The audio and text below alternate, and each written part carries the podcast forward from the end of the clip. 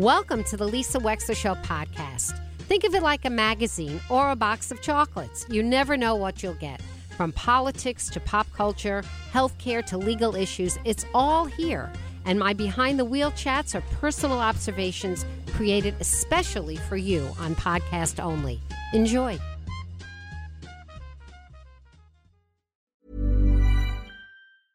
Hey, I'm Ryan Reynolds. At Mint Mobile, we like to do the opposite of what Big Wireless does. They charge you a lot, we charge you a little. So naturally, when they announced they'd be raising their prices due to inflation, we decided to deflate our prices due to not hating you.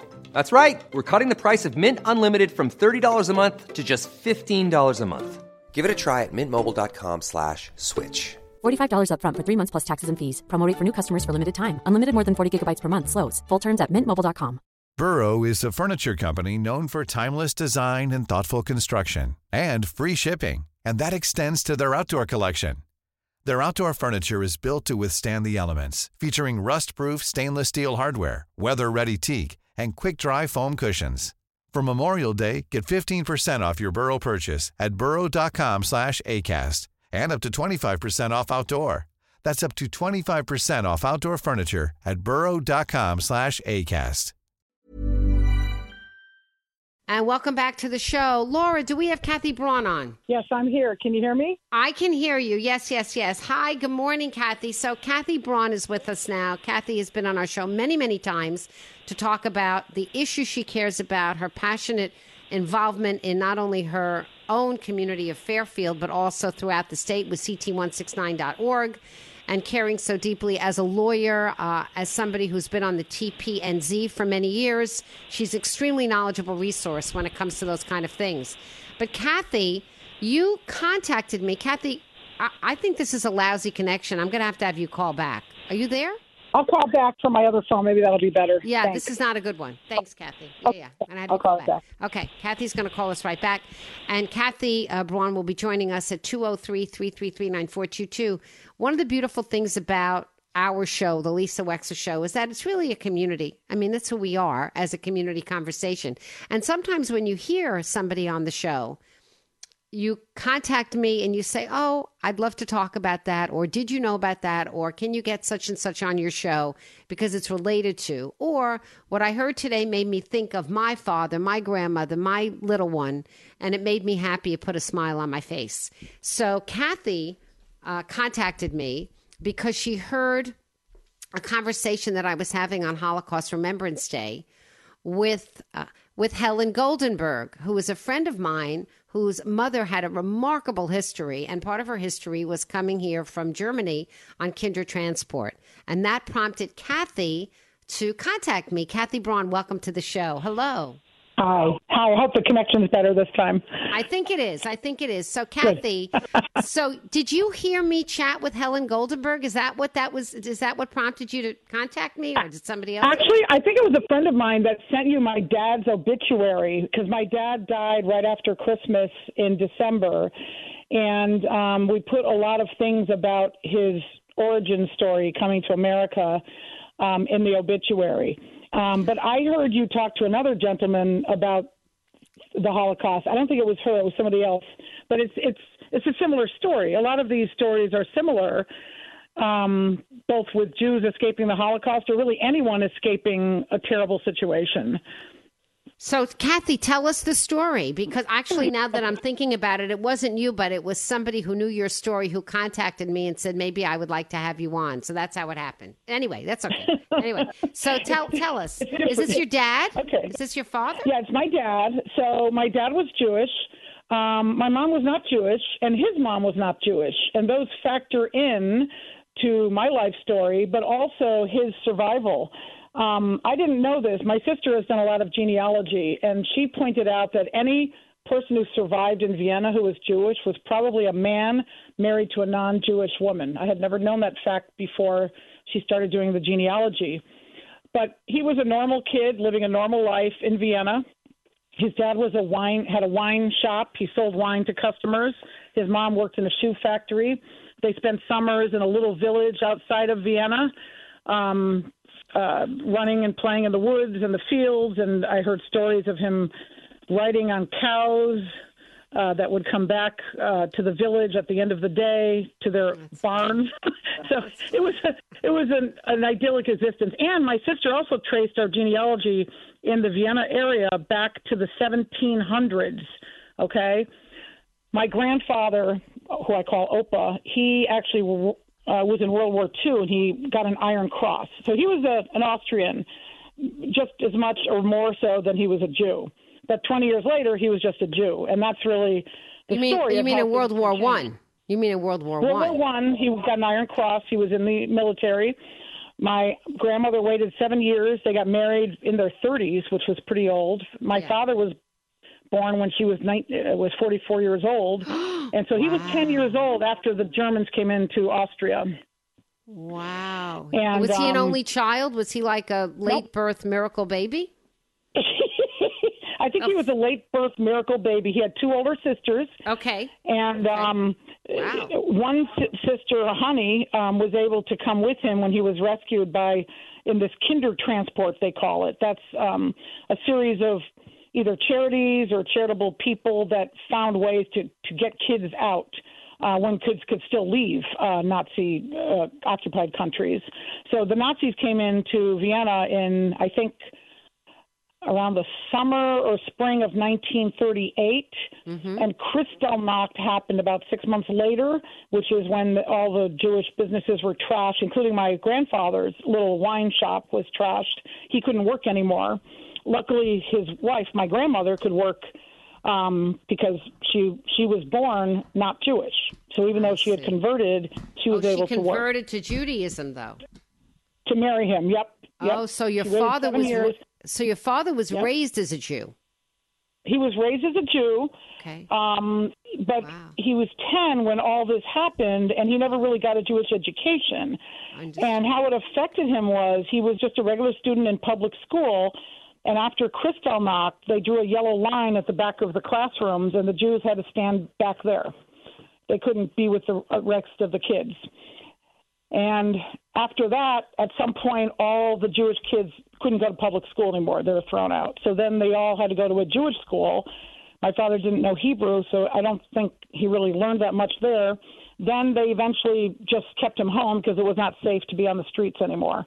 And this is all in around, I think, the six months following Kristallnacht, which was when brown shirts and, you know, certain, I guess, anti-Semitic people, you know, burnt down or trashed um, or, you know, broke the windows of every Jewish business in town, or probably in Austria, I imagine. Yeah, yeah, yeah. It happened in, in Nazi Germany and in Austria, which was, uh, I'm looking at this Kristallnacht in the free city of Danzig, Austria, within Nazi Germany, because Austria was where Hitler was born, you know, and Austria, we all saw That's the Sound of Music.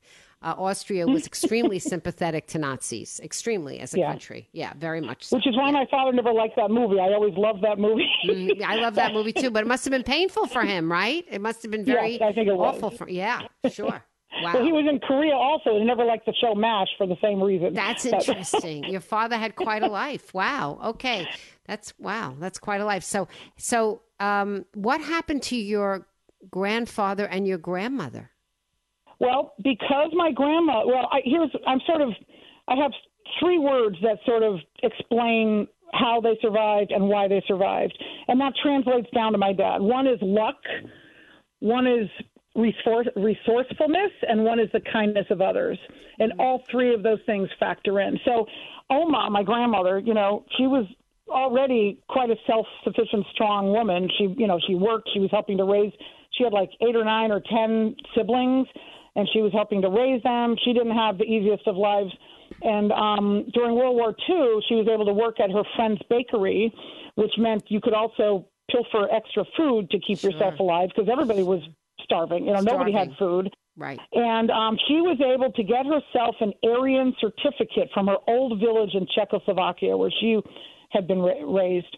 And I don't know how she did it, but it, she was able to prove that she was not Jewish born and therefore she would not be harassed.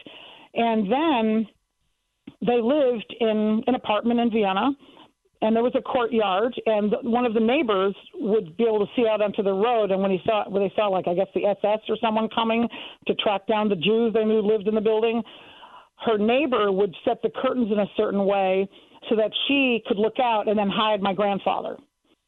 And so, So they stayed then she would- together. so she protected her husband. Yes, she protected her husband, and um, uh, he he was protect. He insisted on going out. My sister found, I guess, a bus pass from 1942. Jewish men or anyone Jewish shouldn't really be out. He would go out, and he was more adventuresome. He would go out and hide the Jewish star you had to wear on your coat by simply folding it, taking the coat off and folding it over. That probably protected him. Then there were a couple of times when he was detained.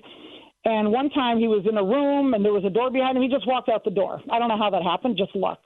Another time he was detained and the police officer that was supposed to be processing all the Jewish men that they had rounded up, he recognized uh, Opa, and I think possibly because I, I just heard stories about Opa would schmooze with his customers when he would sell them his wine.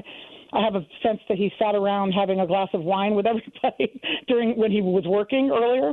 So this police officer told him to get out, and he he saved him.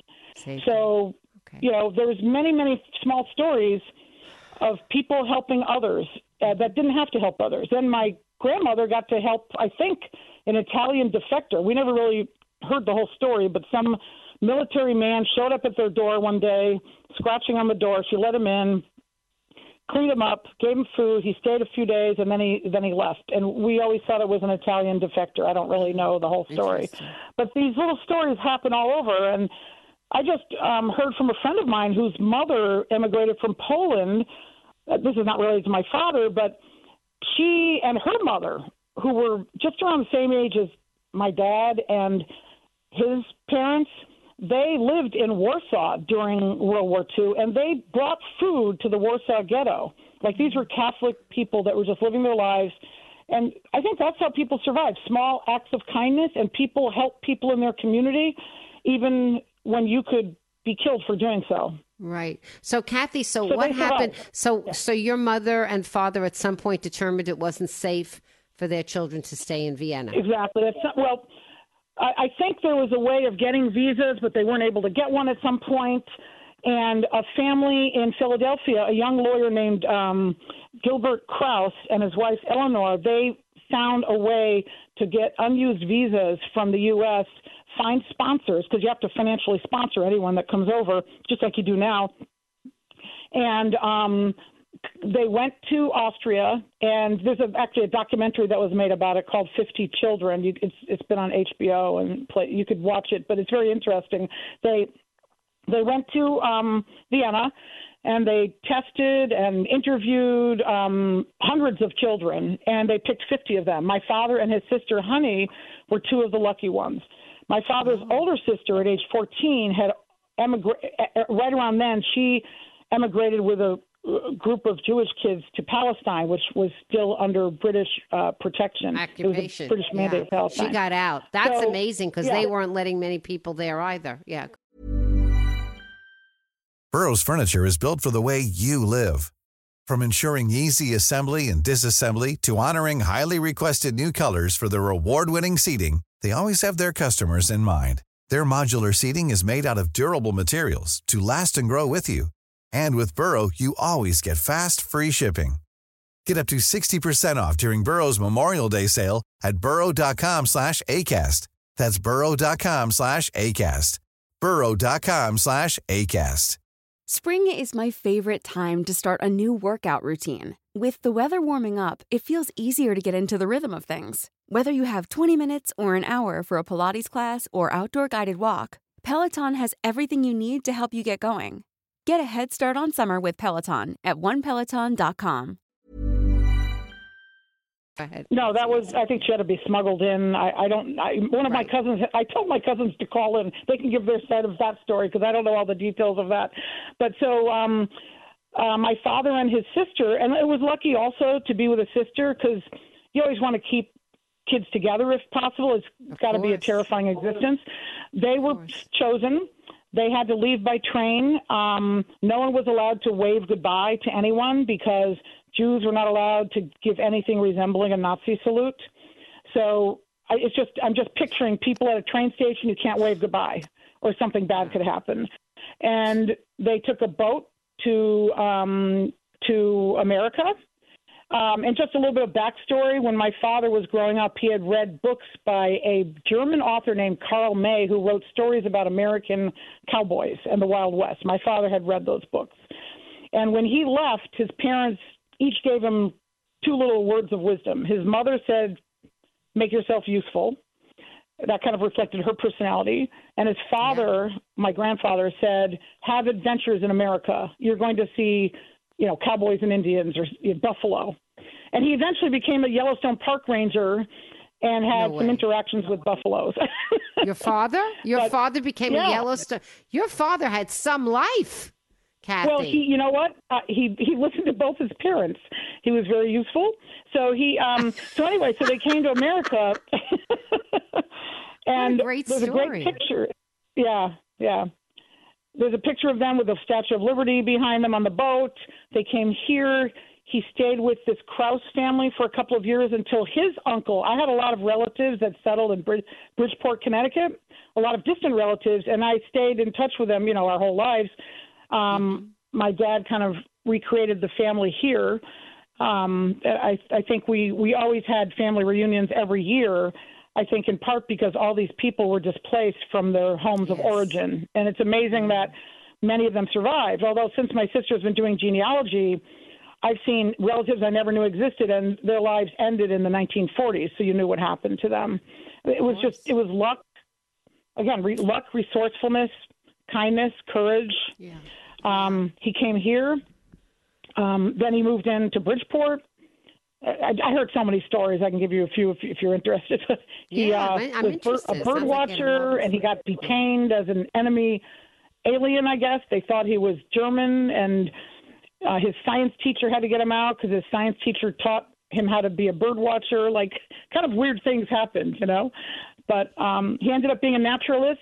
Always wanted to be a naturalist, but his family wanted him to be a dentist, so he became a dentist. So he did both.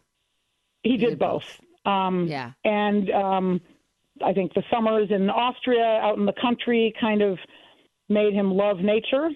And then when he got to know somebody who worked at the Birdcraft Museum when he was a basic high school student, he became a really avid bird watcher, and that translated down uh, through the generations as well. C- clearly. So I've become kind of an environmental love. activist myself. Yeah. Yes, yes. Wow. And so, and then he married your mom, and did you grow yep. up together in Connecticut? Is that where the family yep. was? We, well, we yeah. um, he married my mother in Japan. They were both, he f- found a way to wrangle their being stationed together in Japan. They they had met at Fort Sam Houston. She was a nurse. He was a dentist by then, and um, they got married in Japan. And then they came back here and moved to Boston, where I was born. And in Boston, they were very poor. He was going to orthodontic school then, I guess. And I just remember a story about how they were so poor there was no heat. They had to keep the cradle on the stove, I guess, for the pilot light. So they, Ouch. so a Catholic, a Catholic charity, a Catholic charity helped get him into a house, uh, an apartment building. You know, basically uh, for low income people in Boston. Right. And then right. they were able to survive there. Then they moved to Bridgeport, where all the other distant relatives had settled, and eventually we ended up in Fairfield. Um, but you know, he was in the military. Um, couldn't be a park ranger anymore. Had to be a dentist. But he took us. You know, my parent, my mother became an avid bird watcher. They were very active in the local Connecticut Audubon Society. So let and, me ask you something, you know, Kathy. Yeah. So you know you you have this history and and you know your history and i imagine you're proud of all of this all of this resourcefulness and this luck and the kindness of others. And where does the judaism come in? Is it something that is sort of an uh, i'm curious is it a religious thing? Is it an ethnic thing? A cultural thing? How does your father how were you raised about that to think about your judaism? yeah my father never really completed any jewish studies because he was basically 10 when all this took place so he never had a bar mitzvah and we never i never had bar mitzvahs although some of my nieces and nephews have but um i see it as more of an ethnic or traditional type of thing than anything else. I identify as Jewish. I was raised, went to Sunday school and everything like that.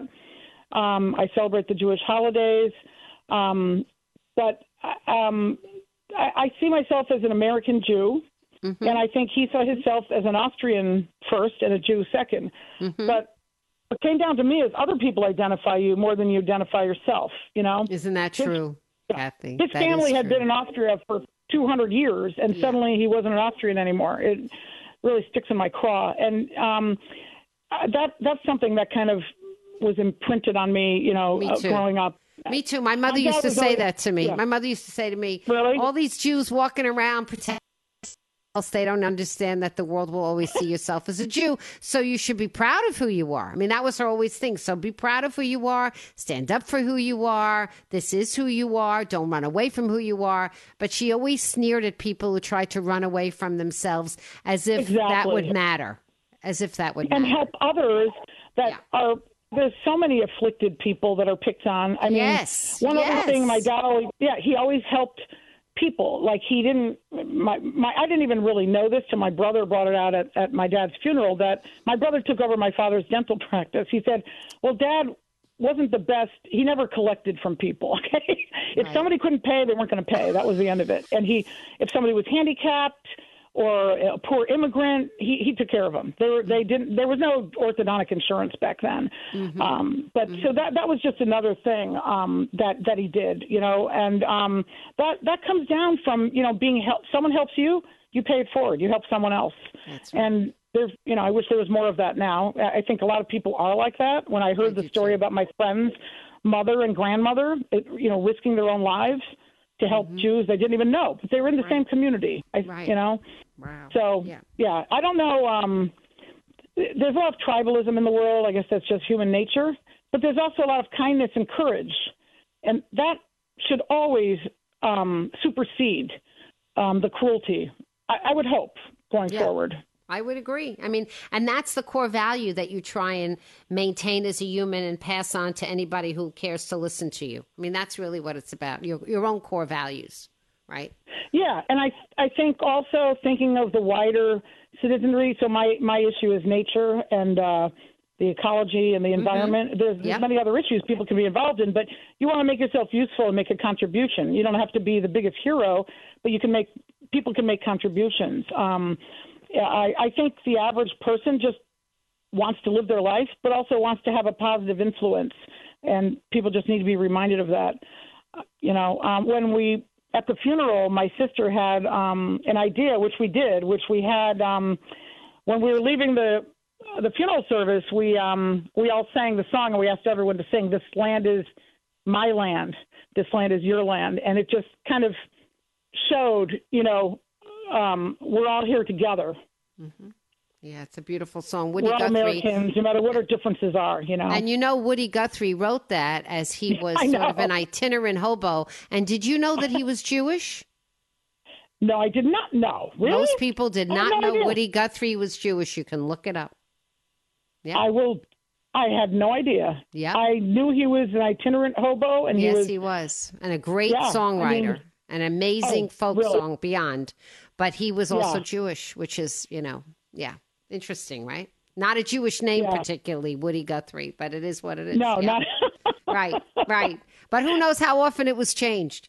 Anyway, I um, learned something today. Thank you. yeah. Well, Kathy, Kathy Braun, thank you uh, very much for calling and sharing your story. Uh, I'm sorry you lost your dad. When did he pass?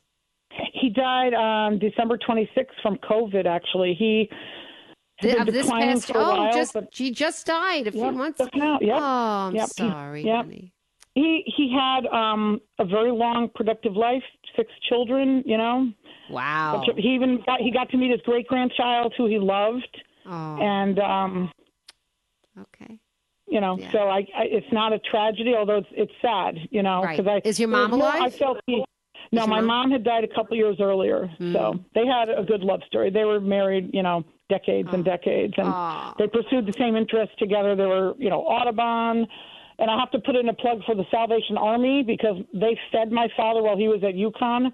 Wow. he didn't have any money, so they they fed him, and they also gave him a hundred dollars when he had to take a a trip when my mother was pregnant. He had to get somewhere, and um, when his father his his parents came over here after the war, Amazing but then his father died a few years after that, and my father couldn't get there, so the Salvation Army Army gave him a hundred dollars, and he said, "How do I pay you back?" They said, "Just pay it forward." They didn't use that phrase, but that's what they meant. So yeah Beautiful, A lot of Kathy. Thank you very people. much. Yeah, thank you. Absolutely. Thanks so much. Thanks for starting off our week with this wonderful story. Kathy Braun, who Okay. is active as an environmental activist in Fairfield and beyond, and is a frequent contributor to the Lisa Wexler Show for other stories. I'm so glad that you came on today. Thank you very much. I appreciate it. Thank Thanks. you. Bye bye. We'll be right back with more of the Lisa Wexler Show. Stay tuned. Imagine the softest sheets you've ever felt. Now imagine them getting even softer over time. That's what you'll feel with Boll and Branch's organic cotton sheets. In a recent customer survey, 96% replied that Bowl and Branch sheets get softer with every wash. Start getting your best night's sleep in these sheets that get softer and softer for years to come. Try their sheets with a 30-night guarantee. Plus, get 15% off your first order at bollandbranch.com. Code BUTTERY. Exclusions apply. See site for details. Hi, I'm Daniel, founder of Pretty Litter. Did you know cats tend to hide symptoms of sickness and pain? I learned this the hard way after losing my cat, Gingy. So I created Pretty Litter, a health monitoring litter that helps detect early signs of illness by changing colors, saving you money and potentially your cat's life. Pretty Litter is veterinarian developed, and it's the easiest way to keep tabs on your fur baby's health right at home. Go to prettylitter.com and use code ACAST for 20% off your first order and a free cat toy. Terms and conditions apply. See site for details. Hey, it's Paige DeSorbo from Giggly Squad. High quality fashion without the price tag. Say hello to Quince. I'm snagging high-end essentials like cozy cashmere sweaters, sleek leather jackets, fine jewelry, and so much more. With Quince being 50 to 80% less than similar brands. And they partner with factories that prioritize safe, ethical, and responsible manufacturing. I love that. Luxury quality within reach. Go to quince.com slash style to get free shipping and 365 day returns on your next order. Quince.com slash style. Thank you for listening. If you liked what you heard, please share it with your friends. And as always, feel free to contact me at lisa at lisawexler.com.